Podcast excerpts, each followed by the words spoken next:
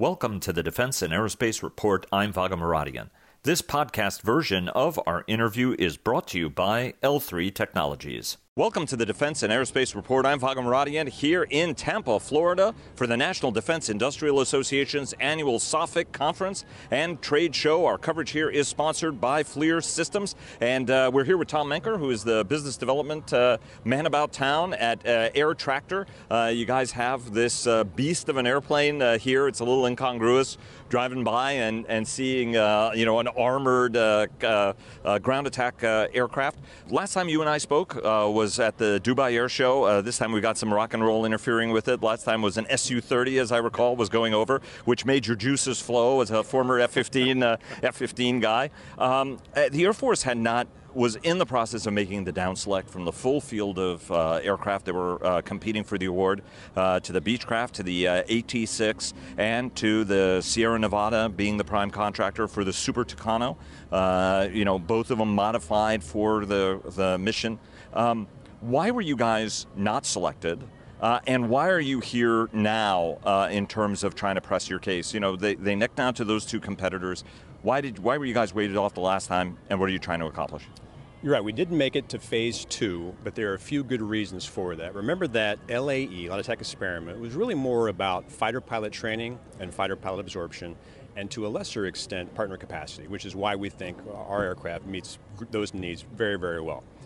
We don't have an aircraft that does the acrobatics training, doesn't meet some of the other attributes that Air Combat Command specifically was looking for. But in terms of what Air Force Special Operations Command is looking for, US SOCOM and our partner nations that are actively involved in the fight against terrorism, in dealing with poaching, in dealing with narcotics trafficking, in dealing with human trafficking, we think that this platform, in terms of its multi-sensor capability, which is on display here today, and in terms of its affordability, its terms of its ability to be operated by our partner nations and by Air Force Special Operations Command in places like Africa, where there really is not much in terms of infrastructure. We spoke to General Tod Wolters, the Air Force Africa commander, this fall, and we asked him, hey, what's your biggest problem, your biggest challenge in terms of partner capacity in Africa? His answer? Base access, runways. There aren't enough. Runways? No problem here. Doesn't need a runway. Dirt strip, dirt road, dirt field uh, is all we need. So we think that our aircraft, in terms of its sensors, uh, in terms of its global reach, in terms of its ability to be flown by partner nations and Air Force Special Operations Command is a very unique answer. Uh, recently, the Mitchell Institute released a paper uh, written by a guy named Lieutenant Colonel Retired Buck that talked a lot about the next phase of experiment called RX, or Reconnaissance Attack Experiment. Air Force talked a lot about a light ISR experiment run in sequence with or in parallel with light attack. If we consider that light ISR might be more focused upon the needs of Air Force Special Operations Command and partner nations, and for that matter, even ACC, because this place, this aircraft can go a lot of places that MQ-9 and MQ-1 can't go because of basing. We think we offer a very uh, attractive, a very uh, great solution to deal with those combat capabilities that are so needed in the dark spots of the world today. Um, so talk to us. What's next? How do you get in uh, through that window? I mean, the ACC requirement, as I recall, was in order to be able to do a chandelle while raising and lowering your landing gear and pressurizing uh, your cockpit. Uh, it's a little bit hard to see how those elements come together in a, a, light attack unless you're looking at it from, you know, a combat maneuverability standpoint right. and an altitude. But I believe you guys are pressurized and rated up to 25,000 feet. We're unpressurized, but rated to, rated to 20,000 feet for the oxygen system. But realize that we don't feel that need for acrobatics training. You know, light attack experiment is probably a, a dead end for us because once again, we don't have that fighter pilot training requirement, fighter pilot absorption uh, requirement that General Holmes, the ACC commander, is looking for. But what we do offer is the multi-sensor array being able to go to austere locations, a global infrastructure system that's in place, because we sold 3,500 air tractors worldwide. You need a flap, you need a brake, you need a new engine. We already got an infrastructure in place to deal with that. And, and go place where AFSOC needs to go based upon the mission and based upon the terrorist threat. So uh, LAE, probably not going to be a, a, path for us because, you know, once again, it's, it's fighter pilot training, fighter pilot absorption. Remember that in 2013, sequestration kicked in. Our fighter pilots couldn't fly as much as they needed to. We have a huge backlog of training. LAE and the, and the phase two uh, airplanes that are uh, in that competition would likely fill a good, uh, good role for them in, in, in building up that training piece. But we think we have a lot to offer the U.S. Air Force and Air Force Special Operations Command today. So, what is the timetable for that other competition that you're looking it for? It has not been announced, but the, the chief, uh, General Goldfein, uh, the secretary have all spoken about their the potential for a light ISR program. Timeline, I'll, I'll refer you to the chief and, and the secretary. Uh, I'm following them on Twitter, and so hopefully they'll be able to uh, let us know about that. Yeah, because there are no RFPs really anymore. Everybody's just responding to what they see on Twitter. Hey, wait a minute! I saw that. Let me let me uh, go over it. Apparently, works for the White House. Uh, last time I checked. So, talk to us a little bit about the capability uh, that you guys have outfitted on the airplane now. Um, it's it is a latter day Skyraider, which is what you guys are shooting for, and uh, dimensionally, it does have that uh, imposing profile of a Skyraider, which is one of my favorite airplanes. So, I thought I'd get the shot shot out there for the old SPAD. Uh, talk to us a little bit about the ordnance and the ISR fit that you have on the airplane. This loadout you see today is focused upon sensors. We have four different stations equipped with sensors. On the far right is the Horizon Technology, excuse me, Flying Fish Signals Intelligence payload mated with an L3 MX-15 EOIR ball. It's rather simple in terms of the combination of the two, but gives you substantial capability.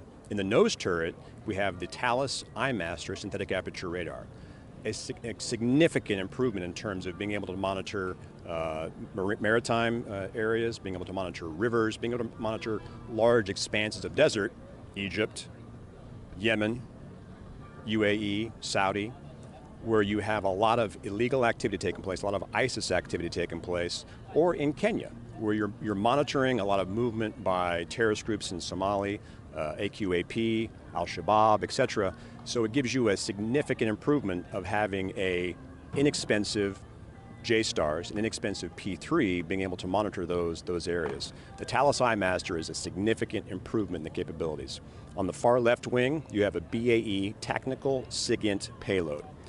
There is plenty of information about the capabilities of that uh, payload, but also uh, JSOC and Air Force Special Operations Command are very, very interested in terms of the dramatic improvement, the uh, profound changes in being able to target and being able to monitor bad guys wherever they may be take, wherever they may be uh, taking their activities and being able to monitor their conversations.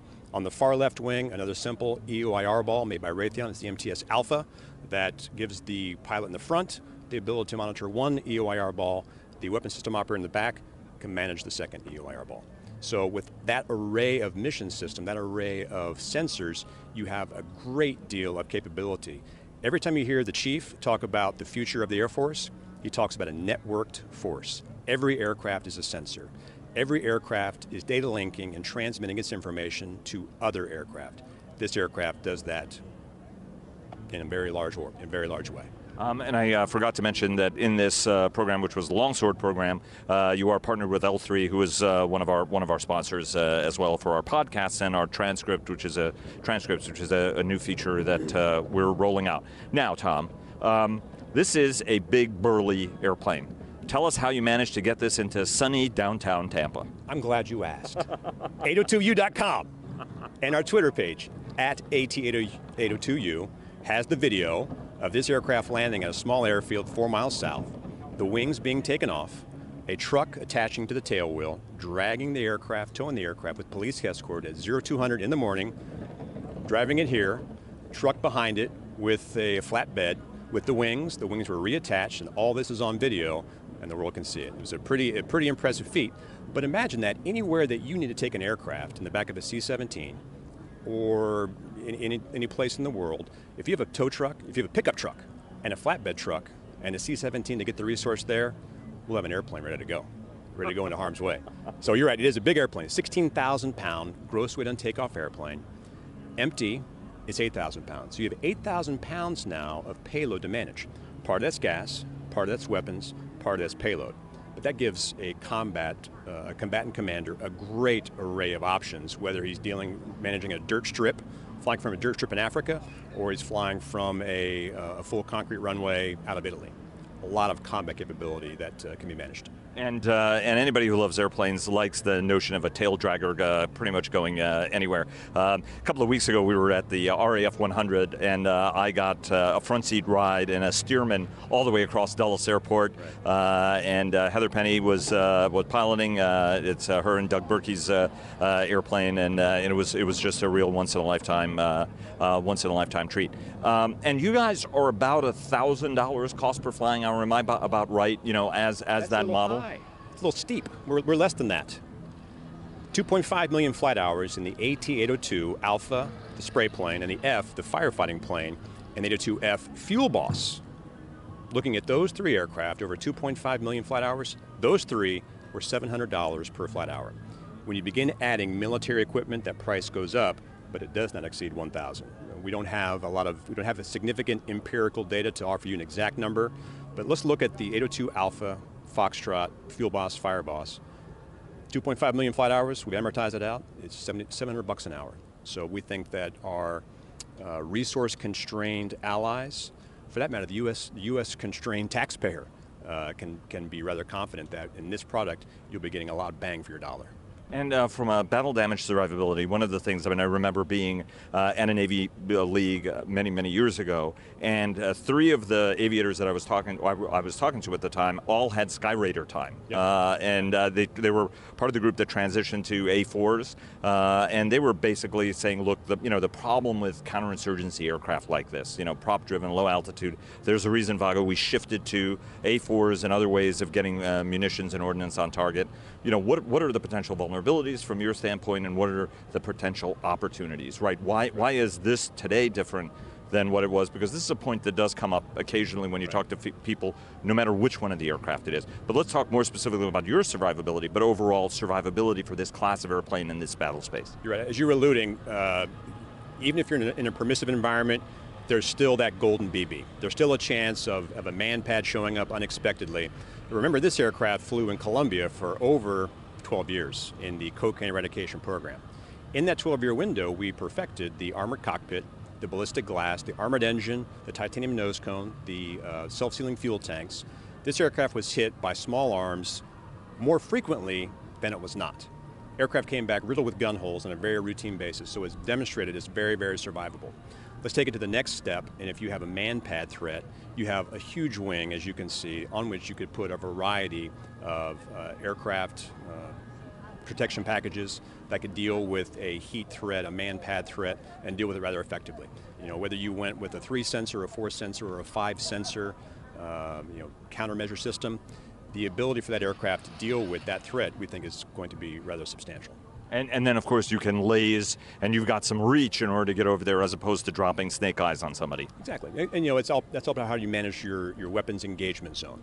Ideally, you operate in an area where you have an exclusive weapons engagement zone, where the bad guy can shoot, but the weapons don't quite make it. And you're operating with autonomy, and it becomes a, rather asymmetric threat. I think that's the best way of looking at this aircraft. It may seem like a low-tech tail dragger, aka Skyraider or a a P40, uh, P47 but in terms of its technology, giving you an asymmetric capability against an adversary in places like Africa, Southeast Asia, it's a pretty profound advantage. All these sensors allow that. They're mated with high-tech weapons that give you standoff, whether it's a Hellfire missile, a, a Paveway, uh, GBU-12 bomb. Your ability to stay out of harm's way and use standoff to your advantage is one of the things that this aircraft gives you, all with being able to base at a dirt field somewhere, all with being able to rely upon an, a, a, global uh, infrastructure system to sustain the aircraft as well. Uh, so you were a 15 driver. Have you taken uh, an opportunity to fly uh, the air tractor? I have. It's maneuverable. Don't, don't let anyone fool you, this is not a maneuverable aircraft. There's plenty of, of YouTube videos of this aircraft being flown over crops at 10 feet or 5 feet uh, above the ground, into the crop row, a big pop, a big roll, and reattack because those crop dusters know it's all about reducing their time when they're not putting out spray. If they can collapse that down to the, the min minimum possible, uh, maximum possible, then they're saving cash. So it's maneuverable. Don't, don't let anyone fool you. And do you have to worry about torque uh, when you uh, firewall the throttle? No, I mean the, the 67F is a is a very reliable, stable engine. You know, it's it's a many versions of the PT6, the one in the Super Tucano, it's a constant RPM prop. This prop, because it's so large, it's a five blade, five foot prop, uh, it, it, operates at a very low RPM. When you're cruising, it's only 1300 RPM. Wow. When you're takeoff, it's only 1700 RPM. Wow. So if you're cruising, RPM's at 1300 and you're, and you're manipulating your, your throttle, there's not going to be a lot of whiplash. But you know, it's an aircraft that has big wings, uh, and as a result, a pilot has to have very active feet managing those rudders. So, Which, nature of the beast. Nature of the beast, and uh, something that an F-16 pilot, for example, would, would not have to worry about. It's one thing to have the airplane, but it's also another thing to have sort of all the mission systems and for customers to sort of get a sense on all the data that's coming off the airplane being dis- uh, displayed. Uh, your partner Moog uh, has a little van here. Talk to us a little bit about what they're seeing when they're in that in that van in terms of what's coming off the airplane. Right, it is important because even though you have all these sensors going to a mission system, in this case the L3 Force X Widow, connecting that information to the Moog stores management system, all that has to be interconnected. The Moog van here today is able to show you how all those systems interoperate. And more importantly, they show you how the Force X Widow mission system really is the same system as they have on the AFSOC U-28 and the AFSOC AC-130 gunship. The operating system is the same on all three of those aircraft. Each is unique and has its own specific name because of the accessories on it. But the OS in the AC-130, the U-28, and the Force X Widow is the same. What's unique about this aircraft, of course, is all HOTAS, hands on throttle and stick mechanization. U-28, it's a console and a keyboard, same with the AC-130, multiple inputs, but you're fusing a variety of sensors to a, via stores management system into a mission management system, and the van will be able to uh, afford people the chance to see that mission system, the U-28 version and the uh, Force X Widow mission system side by side, so special operators who have flown these aircraft can have a better appreciation yet about the similarities and how it's very easy for them to transition to this platform if, if so desired. Tom, always a pleasure, always a treat talking to you. Best of luck Thank with the program, much. and uh, look forward to uh, coming back for the demonstration uh, because I understand you guys are going to be showing the multi-mission system tomorrow, so we want to come back and take exactly. a look at that. We're, we're eager to show you guys that. That's the uh, the mission system is very unique Uh, mission enhancing capability unique to this aircraft. We're, we're seeing.